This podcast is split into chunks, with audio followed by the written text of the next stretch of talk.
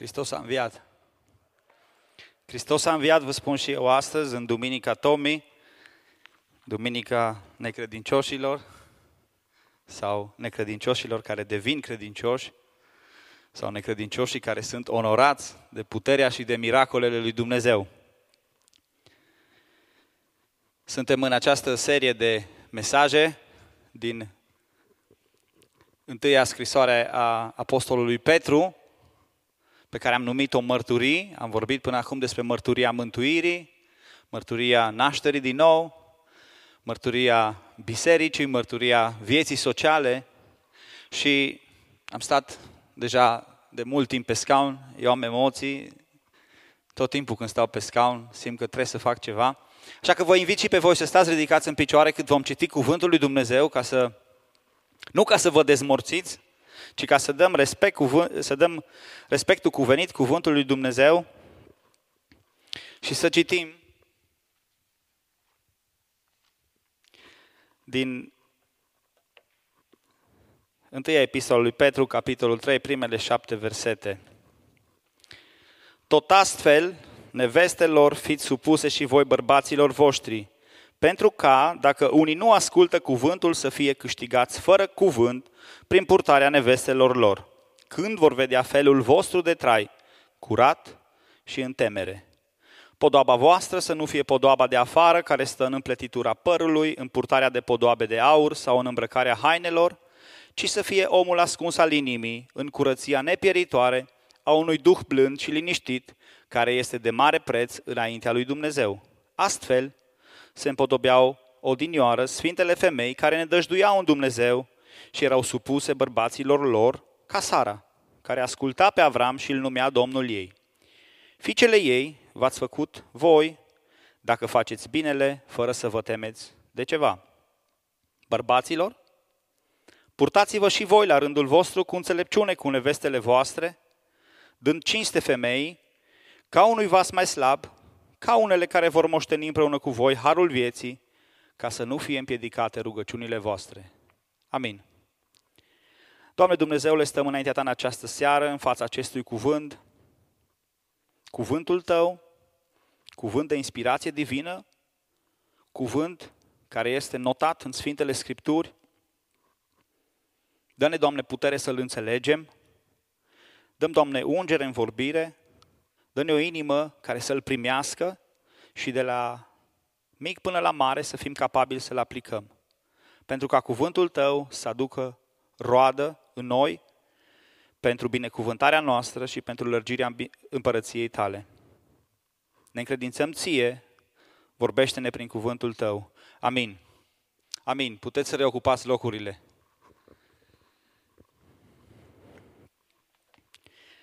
Nu știu dacă vă mai amintiți, într-o duminică de noiembrie, când uh, fratele Benny Poduț și-a anunțat, uh, să zic așa, demisia din slujirea pe care au făcut-o, o folosit el o expresie, și dacă vă mai amintiți voi, au spus, nu știu care dintre voi ați vrea să fie în păpucii mei astăzi. Și eu mi-am luat niște păpuci noi astăzi, numai ca să nu spun așa, că toți vă doriți niște păpuci noi. Dar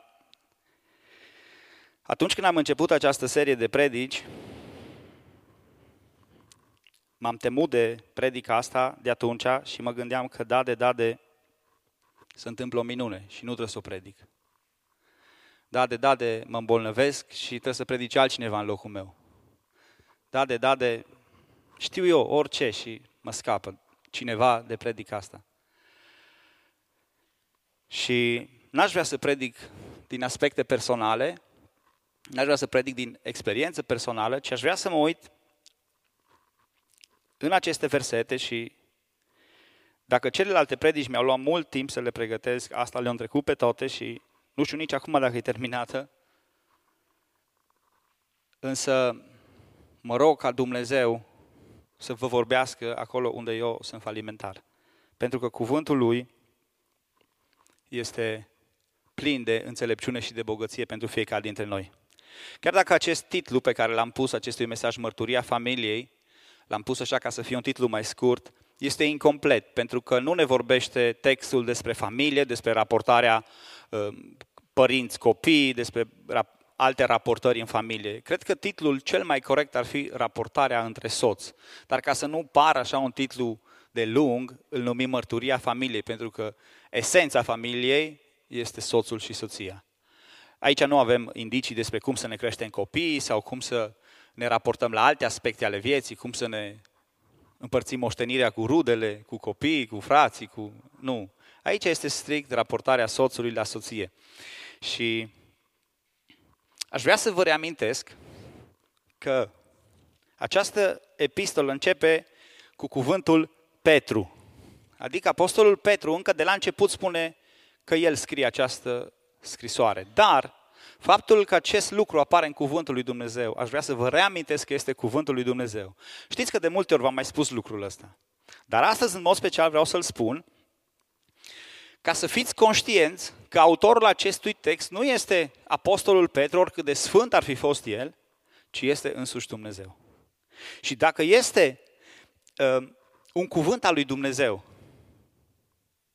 fiți siguri că este util pentru fiecare dintre noi și este de înțeles. De cele mai multe ori, mai ales în cadrul acestor predici despre familie, despre raportarea soților, noi așteptăm ceva ce n-am mai auzit niciodată. Bă, fii atent, chestia asta n-am știut-o. Bă, așa ceva n-am mai auzit niciodată. Această abordare n-am mai auzit-o niciodată. Și ajungem așa, pe cum spune Pavel, să ne placă doar acele învățături care ne gâdilă într-un mod plăcut, care dar cuvântul lui Dumnezeu este clar. Și ne mai spune cuvântul lui Dumnezeu, poruncile lui nu sunt grele. În Apostolul Ioan ne face această precizare. Poruncile lui nu sunt grele, dar trebuie să vrem să le înțelegem și să le ascultăm. A fost odată un ministru puternic care nu prea știa de Dumnezeu și a auzit că undeva, într-o altă țară, există un om al lui Dumnezeu care predică bine, care are cuvântul lui Dumnezeu în el. Și a zis, băi, pentru problema mea, pentru boala cu care eu mă lupt, pentru situația asta complicată cu care trec, mi-ar trebui cuvântul Domnului. Cred că ar fi o soluție bună. Și se duce Naaman din Siria, pleacă la, în uh, Israel să-l întâlnească pe omul lui Dumnezeu, Elisei. Și spune, Elisei, care e cuvântul Domnului pentru mine? Care, care a fost cuvântul Domnului de la, prin Elisei pentru Naaman? Îl știe cineva rapid? Câteva cuvinte. du-te și spală-te sau scaldă-te de șapte ori în Iordan. Băi frate, dar na, eu așteptam o predică cu ceva nou acolo, așteptam ceva spectacular, adică sunt ministru, așteptam o predică deosebită. Cuvântul lui Dumnezeu care putea să le libereze de toată problema lui cu care se zbătea de o viață întreagă, era simplu. Du-te și spală-te de șapte ori în Iordan. Ei, această problemă o avem și noi. Noi auzim cuvântul lui Dumnezeu care ne spune clar și lămurit unele lucruri, am face orice altceva. Suntem tentați să facem orice altceva, numai ce ne spune cuvântul lui Dumnezeu nu. Atât de simplu, atât de clar și parcă nu vrem să-l credem. Tu cum te raportezi la cuvântul lui Dumnezeu? Pentru asta am făcut această precizare astăzi. Acesta este cuvântul lui Dumnezeu. Probabil că în exprimarea mea în expunerea mea, eu o să fac anumite greșeli. Însă cuvântul lui Dumnezeu este inerant, este infailibil. Aici nu găsești nicio greșeală. Și dacă te raportezi la cuvântul lui Dumnezeu și îl aplici pentru viața ta, poate fi o soluție pentru căsătoria ta, pentru viața ta, pentru mărturia ta personală. Predica aceasta în care o să intrăm ca și cea de data trecută, este o predică practică, plină de niște sfaturi simple, la subiect și te îndemn pe tine, pe mine și pe soția mea, pentru că pe, pe mine și pe ea mă vizează în primul rând acest cuvânt, dacă Dumnezeu mi l-a arătat, aplică ceea ce îți vorbește Dumnezeu. Dacă am fost puțin atenți la citire, cuvântul cheie sau cuvântul care apare în toate circumstanțele în acest pasaj, de data asta este cuvântul purtare. Purtare. Ei, cuvântul acesta purtare, Petru ni l-a mai adus odată, vorbeam despre el în mărturia vieții regenerate, ni l-a mai adus odată în vizor și nu știu câți dintre voi luați în serios chestia cu învățatul versetului de memorat sau nu, Și aș vrea să văd dacă cineva dintre voi își reamintește care e versetul ăla. Nu știu dacă l-a afișat deja, încă nu, nu l-a afișat încă. Dacă își amintește cineva să ridice doar mâna scurt, dacă nu, e ok. Nu e nicio supărare. În capitolul 1, versetul 15, este un verset care spune așa. Pentru că eu sunt sfânt, fiți și voi sfinți, unde? În toată purtarea voastră. Ceea ce vreau să scot în evidență, dacă aici este vorba despre purtare, purtarea aceasta așa are originea în purtarea vieții regenerate. Dacă tu ești născut din nou, dacă te-ai întors la Dumnezeu și ai o purtare nouă, o purtare sfântă, de aici trebuie să începi. O purtare sfântă va putea, este raportarea corectă în cadrul căsniciei, soț, soție. Fiți sfinți în toată purtarea voastră, respectiv fiți sfinți în purtarea voastră unul cu celălalt. În acest text, cum să fim sfinți în anumite aspecte specifice din viața de familie și pe lângă cele pe care deja noi le aplicăm ca fiind oameni născuți din nou, oameni care îl cunoaștem pe Dumnezeu, care trăim cu frică de Dumnezeu, cum să le aplicăm? Poate ești necăsătorit și spui ce să fac eu în această după amiază în biserică, aceste lucruri îți vor fi de folos când vei fi căsătorit sau aplică-le de acum și vor face doar bine purtării tale și destinului tău veșnic. Nu este nimic secret, nu este nimic de ascuns, nimic care să nu poată fi aplicat de oricare dintre noi. O mică paranteză, e o observație care am făcut-o zilele astea. Textul acesta despre soț, soție, bărbat, femeie, iubit și iubită.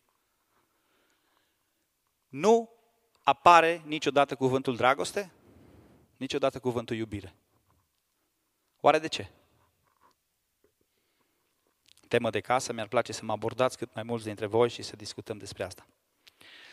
Textul începe adresându-se soțiilor, așa că dăm prioritate doamnelor și ne uităm la ceea ce găsim în acest text și nu doar aici, ci în întreg cuvântul lui Dumnezeu despre purtarea soțiilor.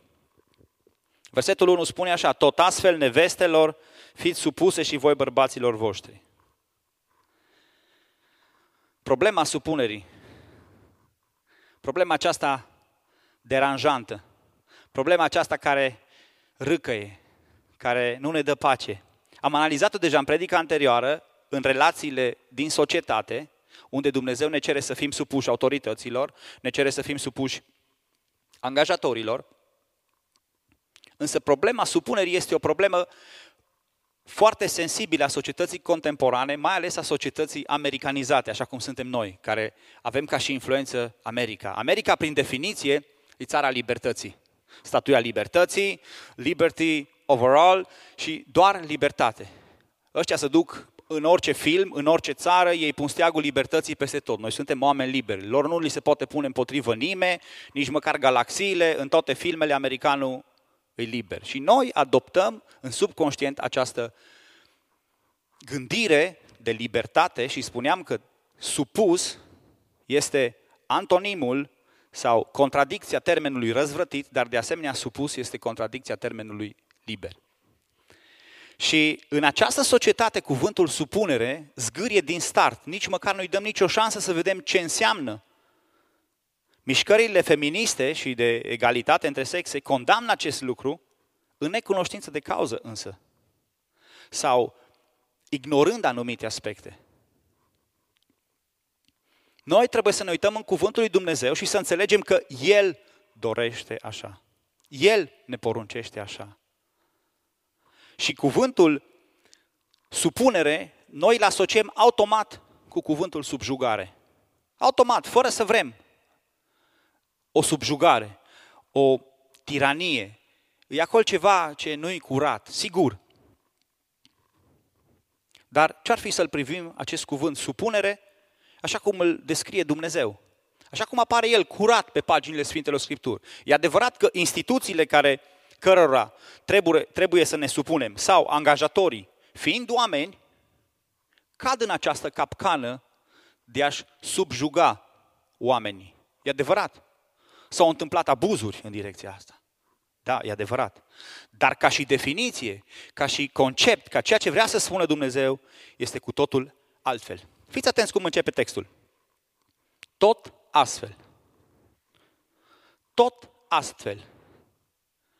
Tot astfel cum? Păi cum a fost vorba până aici? Și dacă ne uităm în capitolul 2 și vă mai amintiți puțin de ceea ce am vorbit data trecută, noi am vorbit despre trei lucruri. Supunerea față de autorități, supunerea angajaților față de angajator sau slugilor față de stăpân în epoca aceea și ca să ne exemplifice cum ar trebui să fie această supunere, ne spune așa cum Isus s-a supus lui Dumnezeu, dreptul lui judecător. Tot așa nevestelor fiți supuse. Cum? Așa? Da, așa.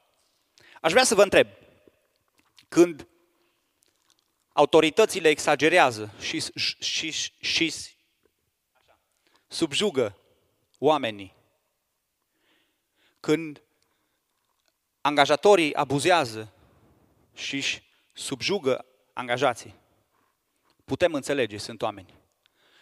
Hristos însă merge și moare pe cruce, pe nedrept. Pe nedrept. El nu era vinovat de niciun păcat. Cât, câți dintre voi v-ați gândit vreodată că în acest caz Dumnezeu l-a subjugat pe Iisus Hristos? Nici nu trece prin cap acest lucru.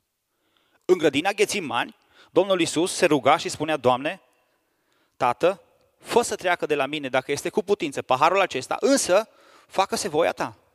O supunere absolută. Nu este vorba de nicio subjugare. De aceea, dacă ne uităm la acest tot așa, tot așa cum, cum Isus a fost în ascultare, în supunere față de Dumnezeu. Ăsta este rolul acestui tot așa. Chiar dacă Isus moare, și uitați-vă în versetul 23 și o parte din 24 de data trecută. Când era bagiocorit, nu răspundea cu bagiocuri, când era chinuit, nu amenința, ci el se supunea dreptului judecător. Și asta că a mers până la moarte, pentru că a purtat păcatele noastre în trupul său pe lemn, pe cruce. A mers și a murit. Dar nu este vorba de nicio subjugare, este vorba de a sta în ascultare și în supunere de Dumnezeu. De ce? Pentru că așa o cere Dumnezeu. Apoi, supunerea nu este capătul de lanț, ci este o verigă progresivă în sfințirea noastră sau în sfințirea voastră ca și surori, ca și neveste, ca și soții. Și am numit acest lucru progresia supunerii. Hai să ne uităm la versetul 5 și 6. Astfel se împodobeau altădată sfintele femei care ne dăjduiau în Dumnezeu și erau supuse bărbaților lor, ca Sara, care asculta pe Avram și lumea Domnului ei. Vedeți, cuvântul supu, se supunea apare după două adjective foarte importante. Prima dată sfânt, sfinte, sfânt. Prima dată este sfințirea personală. Și spuneam atunci când am vorbit despre viața regenerată, sfințirea înseamnă punere deoparte pentru Dumnezeu. Când tu începi acest proces cu sfințirea ta personală, vei putea ajunge la acel grad de supunere și de ascultare pe care ți-l cere Dumnezeu, pentru că tu ești pus deoparte, tu ești pusă deoparte pentru Dumnezeu. Tu te pui deoparte în mod voit, voluntar pentru Dumnezeu. Urmează încredere, nădăjduiau în Dumnezeu. Nădăjduiau în Dumnezeu, o încredere de plină în Dumnezeu. Dumnezeu știe ce face. Dacă a poruncit asta în Scriptură, El știe de ce. El știe de ce. Este ordinea Lui. Dacă am o problemă cu asta, mă cert cu El. Nu cu soțul, nu cu pastorul, nu cu apostolul Petru. El a poruncit lucrul acesta. Apoi urmează supunere, iar supunerea produce ascultare. Și dacă ne uităm iarăși mai departe în acest text, cum putem să definim această supunere? Fără a cădea în această capcană, cum spunea la început, să o credem doar o subjugare, putem să vedem câteva caracteristici ale unei purtări supuse. Versetul 2, purtarea nevestelor lor sau felul vostru de trai, în primul rând, curat. Felul vostru de trai curat. Curat spiritual, curat moral, curat etic, curat fizic, curat. Există o singură excepție a supunerii, spuneam data trecută, și se aplică și aici. Când această ascultare de soțul tău te face să-ți pierzi curăția ta înaintea lui Dumnezeu. Spunea data trecută, tot dintr-o predică de Apostolului Petru, ne uitam din faptele Apostolilor, se cade oare ca noi să ascultăm mai mult de oameni decât de Dumnezeu?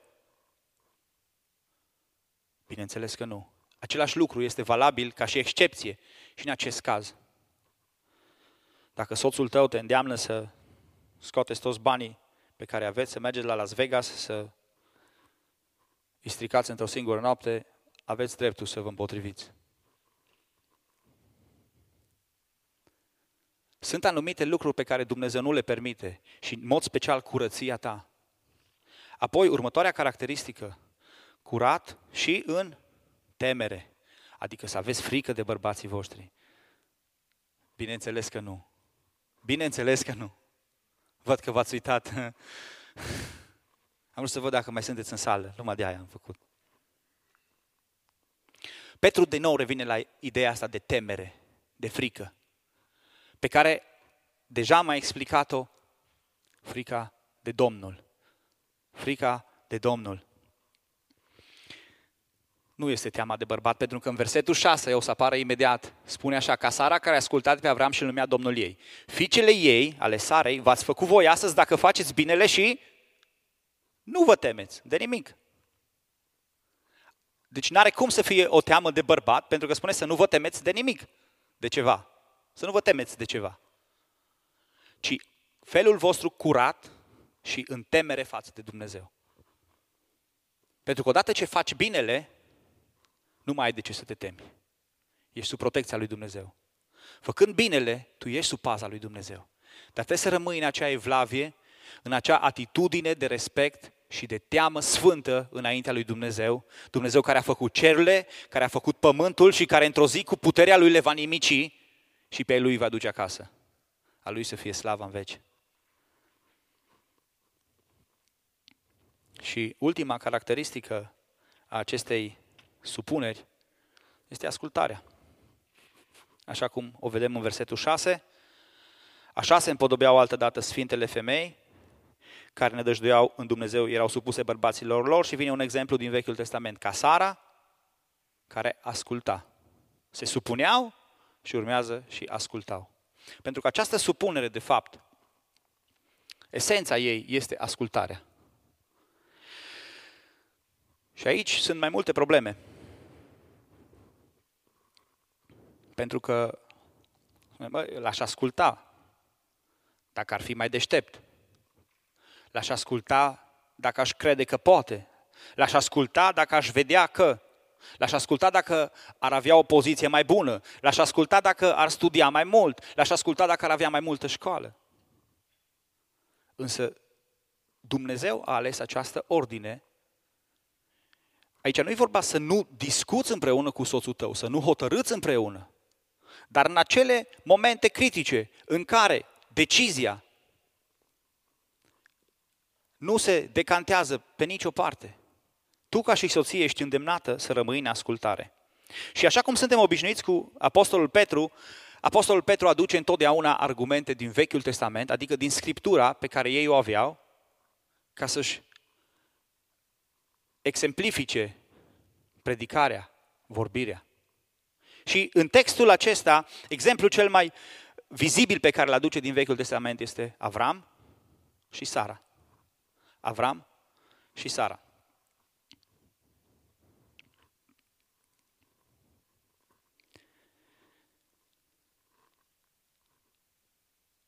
Am citit istoria acestor doi oameni zilele astea și am întâlnit trei situații, cel puțin trei situații, astea vreau să vă spun câte ceva din ele, în care Sara a ascultat de Avram. Când Avram a plecat înspre țara promisă, a fost nevoit de două ori să meargă în altă parte datorită condițiilor vitrege. Prima dată s-a dus în ceara Egiptului, iar apoi s-a dus la filisteni. În ambele cazuri, Avram se înțelege cu soția lui și spune, știi ce? Tu ești foarte frumoasă. Și împăratul sau conducătorul zonei, când o să te vadă, o să mă omoare ca să te facă pe tine soția mea. Pentru că și în acele vremuri, regula era aceeași. Dacă erai soția cuiva, nu puteai să fii și a altuia. Deci ca să fie liber de această legătură dintre mine și tine, pe mine mă vor omorâ, iar pe tine te vor lua de nevastă. Hai să spunem că tu nu ești nevastă mea, hai să spunem că ești sora mea. Ca să nu mor. În unul din cazuri, Sara ajunge să fie soția acelui împărat, însă Dumnezeu îl oprește pe împăratul care o ia de nevastă, pe Abimelec, să se culce cu ea, ca nu cumva să se pângărească și îi arată că este soția unui alt bărbat. Cum a fost ascultarea Sarei în acest caz? Într-o altă conjunctură, Avram stătea sub la umbră, sub stejar, vin niște oameni la el, era destul de bătrân și cum nu prea treceau foarte mulți trecători, bucuros și el care musafirii spune Sarei, hei, ridică-te, scolă-te, frământă, fă niște pită, ăștia trebuie să mânce. Dar du-te mă de aici, comandă pizza, mă apuc eu de frământat. Dar ce, îți musafirii mei? Deloc. Sara s-a sculat, a frământat. El nu a rămas la umbră, el s-a dus și el și-o tăia vițelul, o pregătit carnea, ascultare. Al treilea caz, cel mai greu dintre toate. Vreau să faceți un exercițiu de imaginație și să vă imaginați seara aia când Avram i-a spus Sarei, Doamna mea, dimineață îl iau pe Isaac și mă duc să-i fac felul. Dumnezeu vorbise cu Avram, e drept. Și i-a spus, Avrame, vreau să-ți încerc credința, adul pe fiul tău ca jertfă. Deci, dacă oricare soție din zilele noastre, fără a o vorbi de rău, normal, ar fi sunat la protecția copilului, la poliție, la psihiatru, la orice ar fi existat, să salveze copilul. Sara, eu dimineață plec cu Isaac, Dumnezeu mi-a cerut să-l aduc jertfă. Ai nebunit. Deci tu nu ești cu toate. N-ai cum să faci așa ceva. Ascultare. În toate aceste cazuri au ieșit câștigători. În toate aceste cazuri, această familie a ieșit câștigătoare.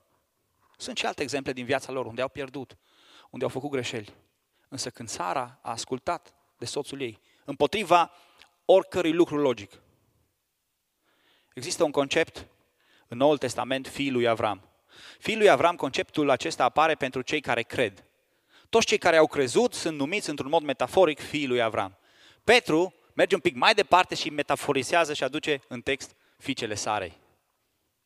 Dacă fiul lui Avram sunt cei care cred în Dumnezeu și implicit îl ascultă pe Dumnezeu, fiicele Sarei sunt acele soții care ascultă de soților. În ierarhia lăsată de Dumnezeu. În ierarhia și în planul și în voia lui Dumnezeu. Ascultarea ta nu ar trebui să țină de gradul de spiritualitate al soțului. Da, sunt excepții când ascultarea ta duce la necurăție, unde poți să faci o excepție. În rest, asta ne învață cuvântul lui Dumnezeu. Beneficiul major, beneficiul major al acestei supuneri, al acestei ascultări. Citim în acest text, în uh, versetul 1 din nou, tot astfel, nevestelor, fiți supuse și voi bărbaților voștri, pentru că, dacă unii nu ascultă cuvântul, să fie câștigați fără cuvânt prin purtarea voastră.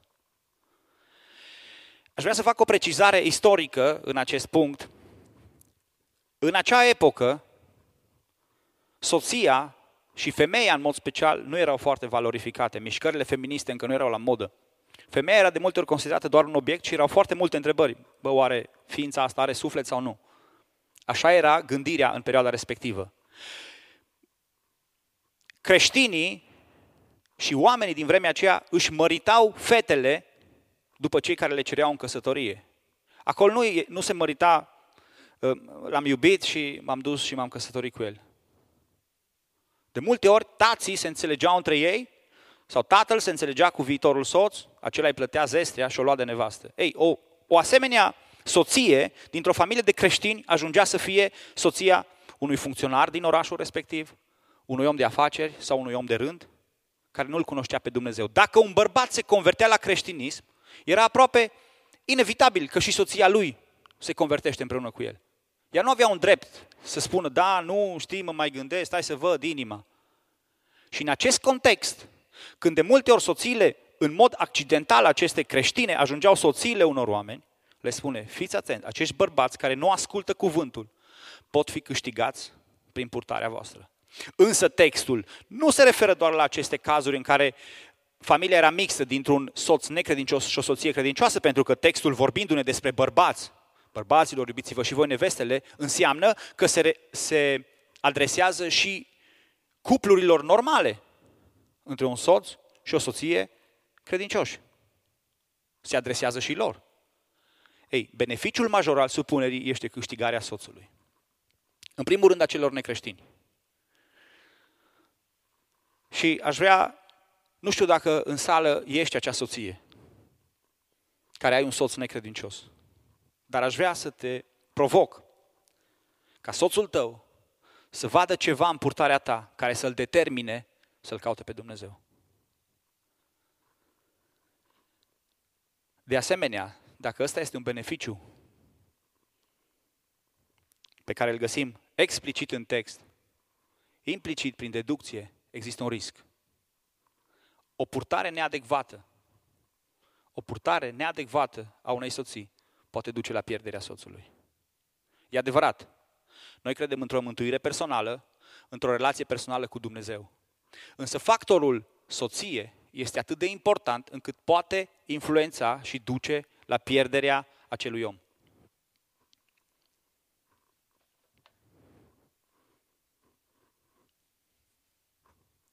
Cât soț nu-și doresc să nu mai meargă niciodată acasă, chiar dacă soția e creștină, pentru că are o atitudine care nu este corectă.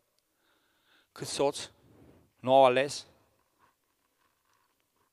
să strice familia pentru că soția lor a avut o atitudine incorrectă. Există un risc. Există beneficiu ca un soț să fie câștigat, însă există și acest risc. De aceea, îndemnul meu pentru voi, soțiilor, femeilor, rămâneți în ascultare de cuvântul lui Dumnezeu.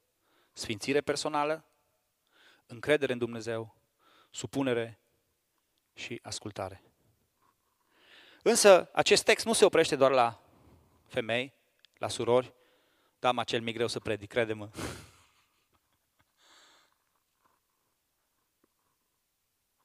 Însă, nu se oprește doar la femei. Am scăpat de ce a fost mai greu, trec mai departe, încă n-am fost împroșcat cu pietre, la sfârșit, dacă scapi, ok? Și merge mai departe și ne vorbește cu același cuvânt, purtare, și despre soț. Purtarea soților, în versetul 7. Purtarea soților din versetul 7. Hai să citim acest verset încă o dată. Bărbaților, purtați-vă și voi la rândul vostru cu înțelepciune, cu nevestele voastre, dând cinste femeii ca unui vas mai slab, ca unele care vor moșteni împreună cu voi harul vieții, ca să nu fie împiedicate rugăciunile voastre. Și purtarea soților ar trebui să fie caracterizată în primul rând de înțelepciune. În primul rând de înțelepciune. Și știu că acum după ce am vorbit despre soții, supunere, ascultare, acea, acel termen zgârietor, subjugare care ne, încă ne răsună în minte, da, bă, cu înțelepciune, ce termen banal, ce simplu, să fii înțelept. Și la prima citire e adevărat că așa pare, că eu e doar o noțiune generală, un cuvânt banal. Însă dacă noi ne uităm la ceea ce cuvântul lui Dumnezeu ne spune că este înțelepciunea, am fost atât de uimit să descoper că cele trei caracteristici principale ale înțelepciunii nu fac decât să determine în soțul credincios același caracter. Caracterizat, în primul rând, de 1. Curăție. Caracterul unui soț trebuie să fie caracterizat de curăție. Noi uităm în Iacov, capitolul 3, versetul 17, unde ni se vorbește despre înțelepciune. În acel context, Iacov învață pe cei cărora le scrie scrisoarea, dacă cuiva îi lipsește înțelepciunea, să o ceară. Și Dumnezeu care dă cu mână largă, i-o va da. Și face el o descriere a înțelepciunii, că există o înțelepciune drăcească, firească, dar spune, înțelepciunea care vine de sus este întâi curată. Înțelepciunea asta, bărbaților, purtați-vă cu înțelepciune, este întâi curată. Și nu este nevoie să, repet, curăție morală, curăție etică, curăție fizică, curăție în gândire, nu fi parșiv. Dădea cineva un exemplu, zice, de față cu el, de față cu ea, eu mă por frumos. Dar pe dedesubt îl fac eu și tot ce, tot ce vreau eu se face. Nu fi parșiv. Ai o înțelepciune curată. Să ai o înțelepciune curată. Apoi, această înțelepciune este definită pe întreg parcursul Vechiului Testament. În mod, în mod excepțional însă în cartea Proverbelor, a psalmilor, în cărțile poetice, înțelepciunea este definită ca frica de Domnul. Pentru că caracterul unui bărbat, unui soț credincios, este definit în tocmai de acest lucru, de teama de Domnul. Am adus trei versete de data asta, le citim rapid, puteți să căutați, sunt mult mai multe. Nu știu dacă vă mai amintiți, cu câteva săptămâni în urmă, Cezar ne-a spus, citiți de la uh, Proverbe, primele 5, 6, 7 capitole unde se vorbește despre înțelepciune. Dacă citiți acolo, găsiți mult despre ea. Începutul înțelepciunii este frica de Domnul în Proverbe, în Psalmi. Frica Domnului este începutul înțelepciunii. Iov, apoi a zis omului, iată frica de Domnul, asta e înțelepciunea. Vrei ca să te porți, să ai o relație, o raportare corectă față de soția ta? În primul rând, temete de Domnul. Nu fă lucruri care contravin voii Lui. Rămâi în teamă de Domnul. Poartă-te ca un bărbat înțelept. Poartă-te ca un bărbat înțelept. Bărbatule, în raportarea ta față, față de soția ta, poartă-te cu frică de Domnul. Și al treilea lucru, deja știți ce urmează, l-ați notat și în dreptul soțiilor, ascultare. Însă de data asta, ascultare de Dumnezeu. Însă de data asta, ascultare de Dumnezeu. Iarăși am adus trei versete care explică asta, însă când veți citi pasajele despre înțelepciune dinspre proverbe, vedeți că toată înțelepciunea se dobândește prin ascultarea de Dumnezeu. Psalmul 119 vorbește numai despre asta, cum să rămâi în ascultare de legea Domnului. Ascultați învățătura ca să vă faceți înțelepți. Calea nebunului este fără prihan în ochii lui, dar înțeleptul ascultă. Înțeleptul ascultă. Și în mod special, ascultă cuvântul lui Dumnezeu. Ascultă de Dumnezeu, ascultă de cuvântul lui, ascultă de principiile pe care El le-a lăsat, de învățătura lui. Învățătura se dobândește, înțelepciunea se dobândește prin ascultare. Ascultă de cuvântul lui Dumnezeu. Fii întotdeauna cu urechea sensibil la ceea ce vrea să-ți spună Dumnezeu.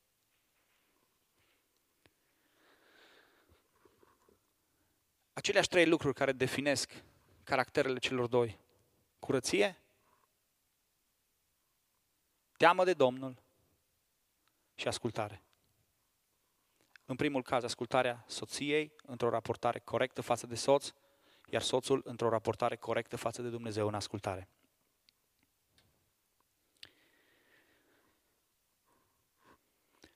În contrast, parcă, cu supunerea soției, și preluând de data trecută cele două concepte majore pe care le-am studiat, primul a fost supuneți-vă, iar al doilea, cinstiți. Pentru bărbați apare cuvântul acesta. Cinstiți-vă soțiile, dați cinste femei. Versetul 7, da? Bărbaților, dați cinste femei, ca unui vas mai slab.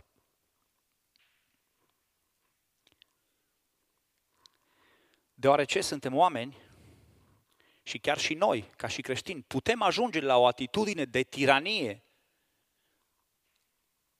peste soțiile noastre, Dumnezeu vine și ne avertizează. Hei, chiar dacă soția ta trăiește în ascultare față de tine, nu deveni obraznic, nu deveni așa mai departe. Mi-a vin să zic ceva, dar m-am abținut. Dă cinste femei. Nu te purta urât cu ea.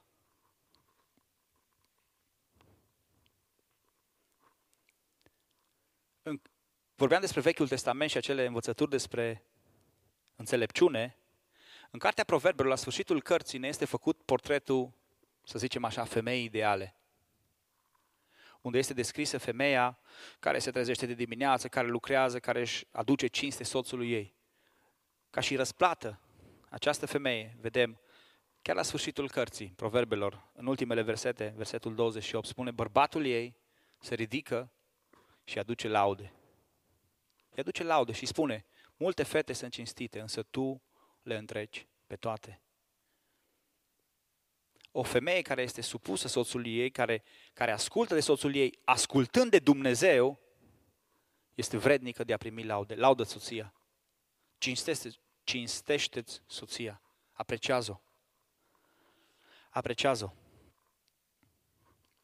Apare însă în acest, în acest verset, enunțat foarte scurt, ceva șocant, mai ales, poate pentru noi astăzi nu așa de tare, dar mai ales pentru acea societate în care a fost scrisă această scrisoare.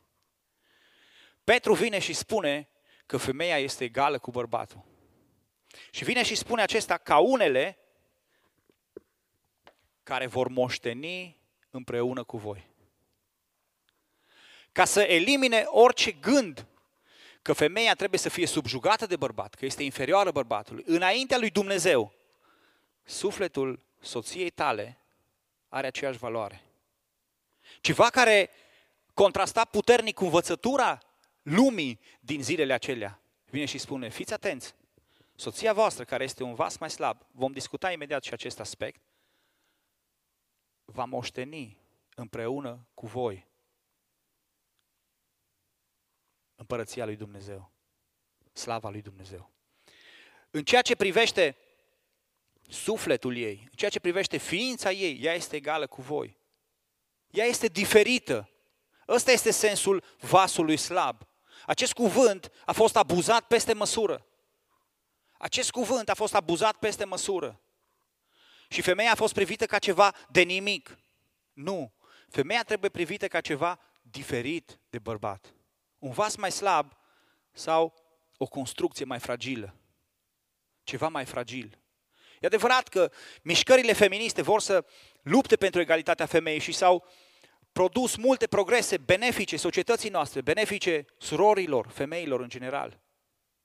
Dar când ei, aceste mișcări, proclamă că femeia este egală și nu este diferită deloc de bărbat, ba, la naștere orice om poate să-și aleagă și ce să fie și cum să fie. Aceste lucruri deja sunt împotriva lui Dumnezeu. În fața lui Dumnezeu, referitor la mântuire, noi suntem egali înaintea lui Dumnezeu. Însă Dumnezeu, în înțelepciunea Lui, a marcat niște lucruri clare și precise. Bărbatului revin aceste funcții, soției revin aceste funcții. Bărbatului revin aceste îndatoriri, soției revin aceste îndatoriri. Și există o ierarhie pe care Dumnezeu așa a vrut să o așeze. Și bine am face dacă am rămâne în ascultarea de El. Vas mai slab. Nu e vorba...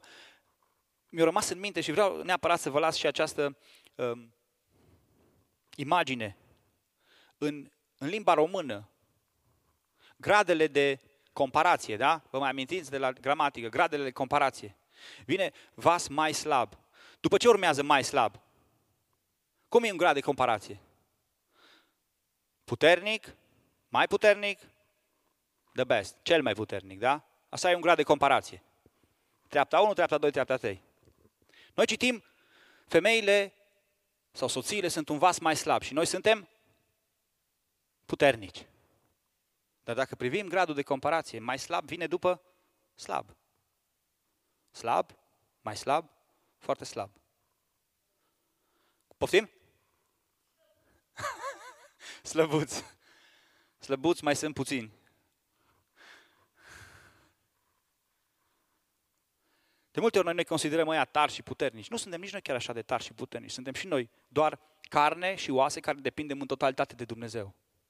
Această soție, aceast, acest lucru frumos pe care Dumnezeu l-a făcut, este diferit de noi. Este mai fragil, mai sensibil. Fii atent și dă cinste. Cinstește-o. Laudă-o, ridică-o, îmbărbătează-o, încurajează-o, fii lângă ea. Așa să-ți ajute, așa să-ți ajute Dumnezeu. Așa să-mi ajute și mie Dumnezeu.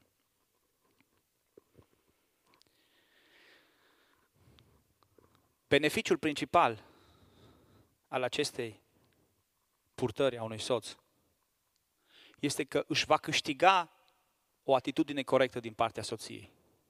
Cât de ușor îi va fi unei soții să trăiască după toate caracteristicile care le-am enumerat mai înainte, dacă soțul ei se raportează la ea și la viață conform acestui caracter.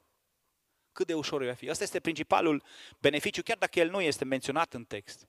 Însă cât de ușor o soție poate avea încredere în soțul ei când soțul ei trăiește în curăție, de toate tipurile, când soțul ei trăiește cu frică de Dumnezeu, când soțul ei trăiește în ascultare de Dumnezeu. Ăsta e beneficiul major. Însă există un risc. Și de data asta, dacă în cazul soților era enunțat doar beneficiul, câștigarea soților, în cazul bărbaților este enunțat doar riscul, ca să fii mai atent. Ca să fii mai atent. Ca să nu fie împiedicate rugăciunile voastre. De multe ori, rugăciunile mele și rugăciunile tale, dragă soț din sală, nu sunt ascultate pentru că nu te raportezi la, corect la soția ta. Asta nu o spun eu. Pare un lucru care... Am, uh, eu l-am trecut cu vederea de multe ori. Eu l-am trecut cu vederea. Ca să nu fie ascultate rugăciunile, da, rugăciuni. Însă dacă stai și te uiți atent, rugăciunea mea, ceea ce eu mă rog la Dumnezeu, El nu mă ascultă. Unu, neascultându-mă Dumnezeu, nu poate îndeplini față de mine ceea ce eu îi cer.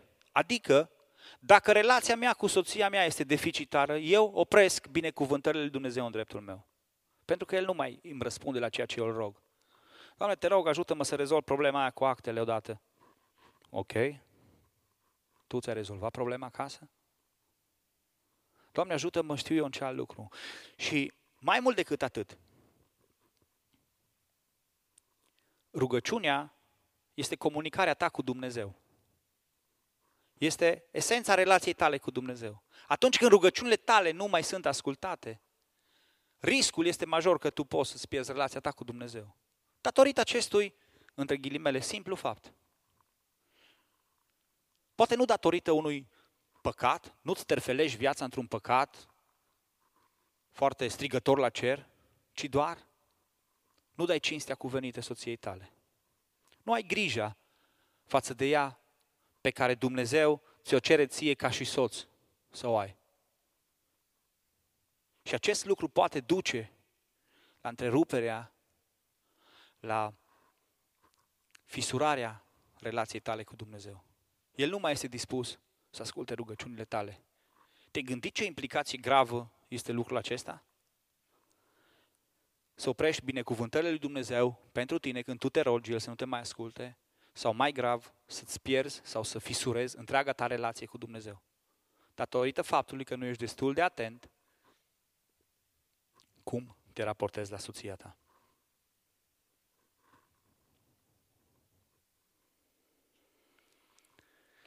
Am văzut până în acest punct că purtarea soților și soților este caracterizată în egală măsură de curăție, teamă de Dumnezeu și ascultare, cu cele două particularități, soția să trăiască în supunere și ascultare față de soțul ei, iar soțul să-i dea cinste. Și aș vrea, am evitat până acum versetul 3 și 4, aș vrea să revenim și la aceste două versete și să le privim iarăși dintr-o altă perspectivă. Hai să le citim prima dată. Podoaba voastră să nu fie podoaba de afară care stă în împletitura părului, în purtarea de podoabe de aur sau îmbrăcarea hainelor, ci să fie omul ascuns al inimii în curăția neperitoare a unui duh blând și liniștit, care este, mare, care este de mare preț înaintea lui Dumnezeu. Dacă termenul supunere a fost abuzat și s-a ajuns la subjugare, dacă termenul vase mai slabe a fost abuzat și s-a ajuns la, o, la un dispreț față de femei, iarăși în acest text a fost abuzat de multe ori și s-au scos din el fel de fel de învățături. Dacă ne uităm la centrul acestor versete, vedem ultimele 5-6 cuvinte. Preț înaintea lui Dumnezeu. Mare preț înaintea lui Dumnezeu. Adică purtarea prețuită de Dumnezeu. Ce prețuiește Dumnezeu în aceste purtări? Ce prețuiește Dumnezeu? Pentru că aceea trebuie să ne intereseze pe noi. Doamne, ceea ce îți place ție să-mi placă și mie, ceea ce vrei tu să vreau și eu. Care este acea purtare pe care o prețuiește Dumnezeu?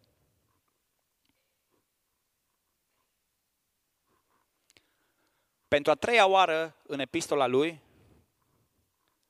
Petru aduce în discuție cuvântul aur. Și ca și până acum îl aduce ca un simbol al bogăției, însă lipit de cuvântul trecător. Lipit de ceva efemer. Aurul care trece, ne spunea prin capitolul 1, prin capitolul 2 încă o dată, ați fost mântuiți printr-un ceva mai de preț decât aurul care piere, prin sângele Domnului Isus Hristos. Ei, aici vine și spune că podoaba voastră să nu fie purtarea de aur, ci să fie ceva nepieritor. Adică aurul este pieritor, să fie ceva nepieritor. Aceste două versete este drept, sunt scrise în contextul învățăturilor pentru surori. E adevărat, fac parte din primele șase versetele acestui capitol, unde Petru se adresează surorilor și aceste două versete se adresează surorilor. Însă, așa cum le citim separat, fără să le scoatem din context, ele pot fi aplicate de fiecare dintre noi. Al doilea aspect, foarte important, feminizarea societății actuale. Când vorbim despre freză, nu mai există nicio deosebire între femei care își fac părul într-un anumit fel, cu împletituri, cu știu eu ce, și bărbați. În afară de ăștia care nu mai avem. Dar și noi ne chinuim. Feminizarea societății de astăzi, atât bărbatul cât și femeia pune același preț pe îngrijirea lui și pe cum arată, pe hainele care se poartă, pe depilare, pe atâtea, pe pensare.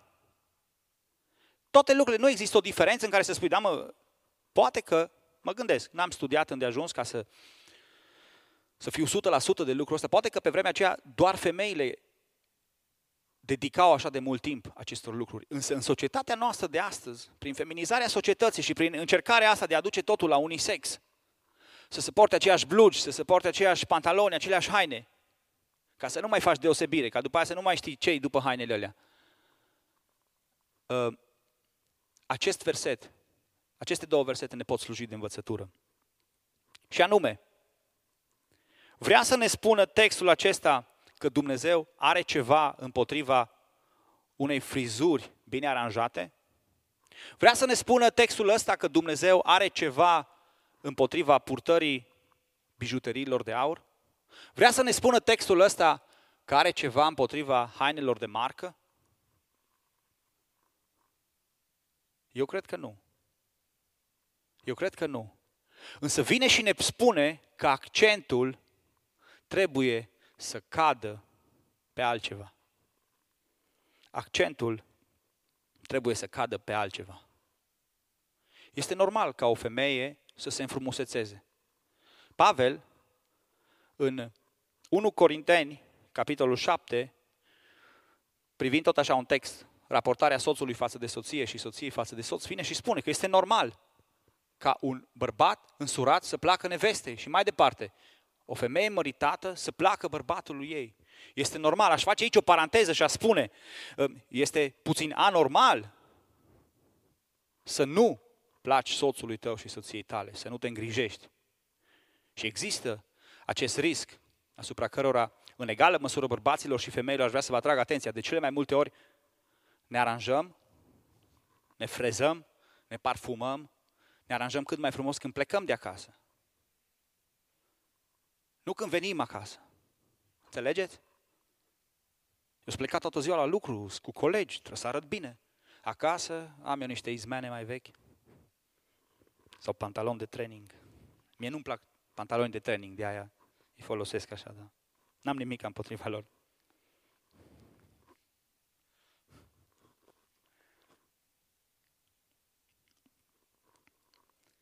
Aș mai vrea să privim un aspect.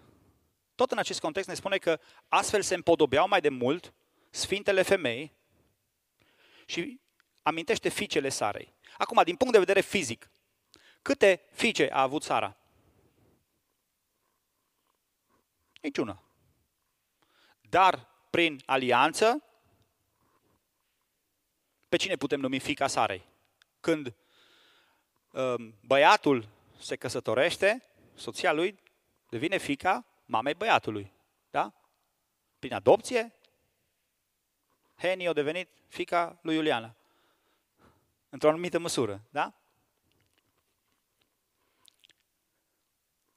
Fata Sarei, în Geneza, ne este relatată istoria în care robul lui Avram merge și o aduce de nevastă pentru Isaac. Două versete doar vreau să vă aduc în, în, în, în vedere referitor la fica Sarei. Geneza 24. Eleazar se duce, o cunoaște pe Rebecca la fântână, pune niște semne înaintea lui Dumnezeu și când vede că aceste semne se împlinesc, că ea scoate apă, îi dă niște brățări și îi spune acolo o verigă de aur și două brățări. Am uitat să aduc uh, conversia asta, nu mai știu cât ciclul ăla, câte grame. Oricum, avea o greutate considerabilă. Iar apoi mai încolo când explică ce a făcut cu aceste lucruri, în versetul 47 îmi spune, a cui fată ești? Uh, Rebecca i-a spus în fata lui Betuel, i-am pus veriga în nas și brățelele la mâini.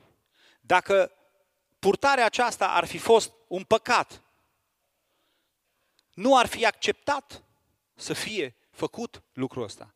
Însă, este foarte important să fim atenți la motivație și la ordinea lucrurilor. Pentru că de multe ori, atunci când noi ne concentrăm pe toate aceste aspecte exterioare, pe frizuri, pe haine, am niște haine, eu nu, eu nu mă îmbrac de oriunde.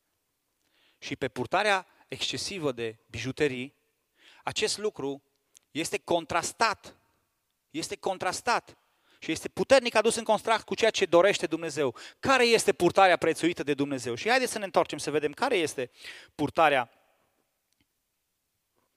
pe care o prețuiește Dumnezeu. Atunci când vorbeam despre viața omului născut din nou, pe lângă o nouă purtare și o nouă moștenire, care deja le-am amintit în text, mai era vorba despre un lucru. O inimă nouă. O inimă nouă. Omul se uită la ceea ce izbește ochiul. Mamă, ce freză ai! Mai da gata. Mamă, ce pantalon ți-ai luat. Ai niște adidas. Uai, ce inel frumos. Cercei și așa mai departe. Omul se uită la ceea ce izbește ochiul, însă Domnul se uită la inimă. Domnul se uită la inimă. Și vine Apostolul Petru și ne spune în versetul 4 ce prețuiește Dumnezeu din purtarea ta, soțule, din purtarea ta, soție. Curăția, din nou, curăția nepieritoare, care nu mai piere. Dacă tu alegi să te curățești în sângele Domnului Isus Hristos, dacă tu alegi să trăiești o viață în sfințire, în apropiere de El, a te pune deoparte pentru El, acest lucru contează.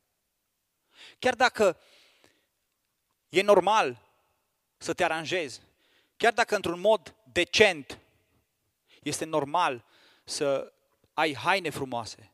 Și slavă Domnului, trăim într-o perioadă în care hainele nu au nicio valoare. Adică le putem cumpăra la preț de nimic. Nu mai este ca pe vremuri când pentru a putea obține o haină era nevoie de nu știu câte luni de lucru. Putem să le obținem destul de rapid. Nu vedeți, în, în războaiele care sunt menționate în Vechiul Testament, prada de război, o mare parte a prăzii de război erau hainele. Nu era ca acum uh, tot felul de uh, magazine care să vândă haine la preț de nimic. Hainele erau valoroase și mai ales haine fine. Nu, nu-i nimica că te, că te îngrijești și vrei să arăți bine, însă pune accentul pe ceea ce vrea să, pe ceea ce îți spune Dumnezeu, pe ceea ce contează pe inimă. Curăția nepieritoare. Mai departe, a unui duh blând. Dacă ar fi blândețea noastră direct proporțională cu îngrijirea exterioară. Dacă ar fi liniștea noastră, un duh blând și liniștit. Dacă ar fi Duhul nostru atât de liniștit pe cât de bine arătăm, pe cât de bine frezați suntem. Asta vrea să ne spună aceste două versete. În egală măsură bărbaților și femeilor, soților și soților, tinerilor și mai puțin tineri. Ci să fie omul ascuns al inimii. Ăla care nu o să-l scoți la plimbare, cu ce știu eu ce tricou de nu știu ce firmă, pe ăla nu o să-l scoți la plimbare, ăla rămâne ascuns în inima ta, îl cunoști tu și mai mult decât tine îl cunoaște Dumnezeu, îi cunoaște toate ascunzișurile. Pune preț pe aia, împodobește-ți, împodobește-ți sufletul, împodobește-ți omul ascuns, împodobește-ți inima cu acele lucruri nepieritoare, cu curăție, cu blândețe, cu pace. Valorifică aceste lucruri. Pe cine cauți tu să impresionezi? Oricât de mult ai impresionat pe oameni în jurul tău, oricât de mult vor spune oamenii ce tare ești sau ce josnic ești, ceea ce va conta odată este ceea ce prețuiește Dumnezeu. Împodobiți-vă cu un om ascuns al inimii în curăția neperitoare a unui duh blând și liniștit, care este de mare preț, de mare preț înaintea lui Dumnezeu. Așa să ne ajute Dumnezeu pe fiecare. Am încercat să fac o mică schiță a acestei predici. Mărturia familiei dezvoltă o relație între soți caracterizată de curăție, teamă de Dumnezeu și ascultare, cu particularitățile că supunere de soț, supunere față de soț din partea soției și cinstirea soției din partea soțului, cu scopul de a fi plăcuți înaintea lui Dumnezeu. Într-o frază aș putea rezuma aici tot ce am spus astăzi. Și m-am tot gândit să nu fie niciun verset de memorat. Însă, versetul 4 mi se pare că putem să luăm atât bărbați și femei și parafrazând acolo la început, să spunem așa, podoaba voastră să fie omul ascuns al inimii, în curăția nepieritoare a unui duh blând și liniștit, care este de mare preț înaintea lui Dumnezeu. Caută lucrurile care sunt de preț înaintea lui Dumnezeu. Aș vrea să te provoc la rugăciune în următoarele momente.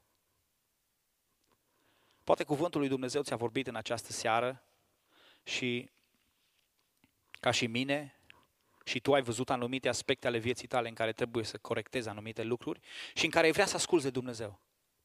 Aș vrea să te provoc să te raportezi la Dumnezeu în aceste momente.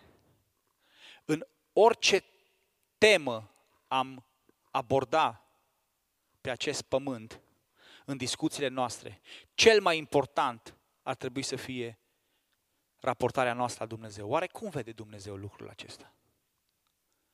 Aș vrea să îți pui această întrebare și să spui, Doamne, comportamentul meu până astăzi, conform cuvântului Tău, este greșit. Aș vrea să mă corectez. Doamne, comportamentul meu până astăzi mi-a adus nenumărate bătăi de cap. Doamne, rugăciunile mele nu sunt ascultate.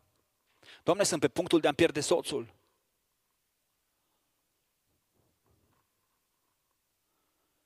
Spune lucrurile acestea în rugăciunile lui Dumnezeu. Sau poate nu ești căsătorit.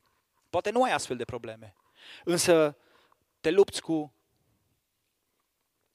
dorința de a da o imagine cât mai bună în exterior și îți neglijezi inima.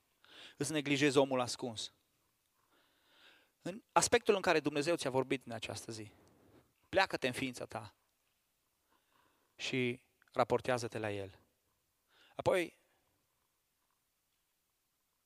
vom cânta o cântare. Ceea ce este plăcut înaintea lui Dumnezeu este inima ta. Lasă de cercetat în rugăciune de Dumnezeu și de versurile cântării ce va urma.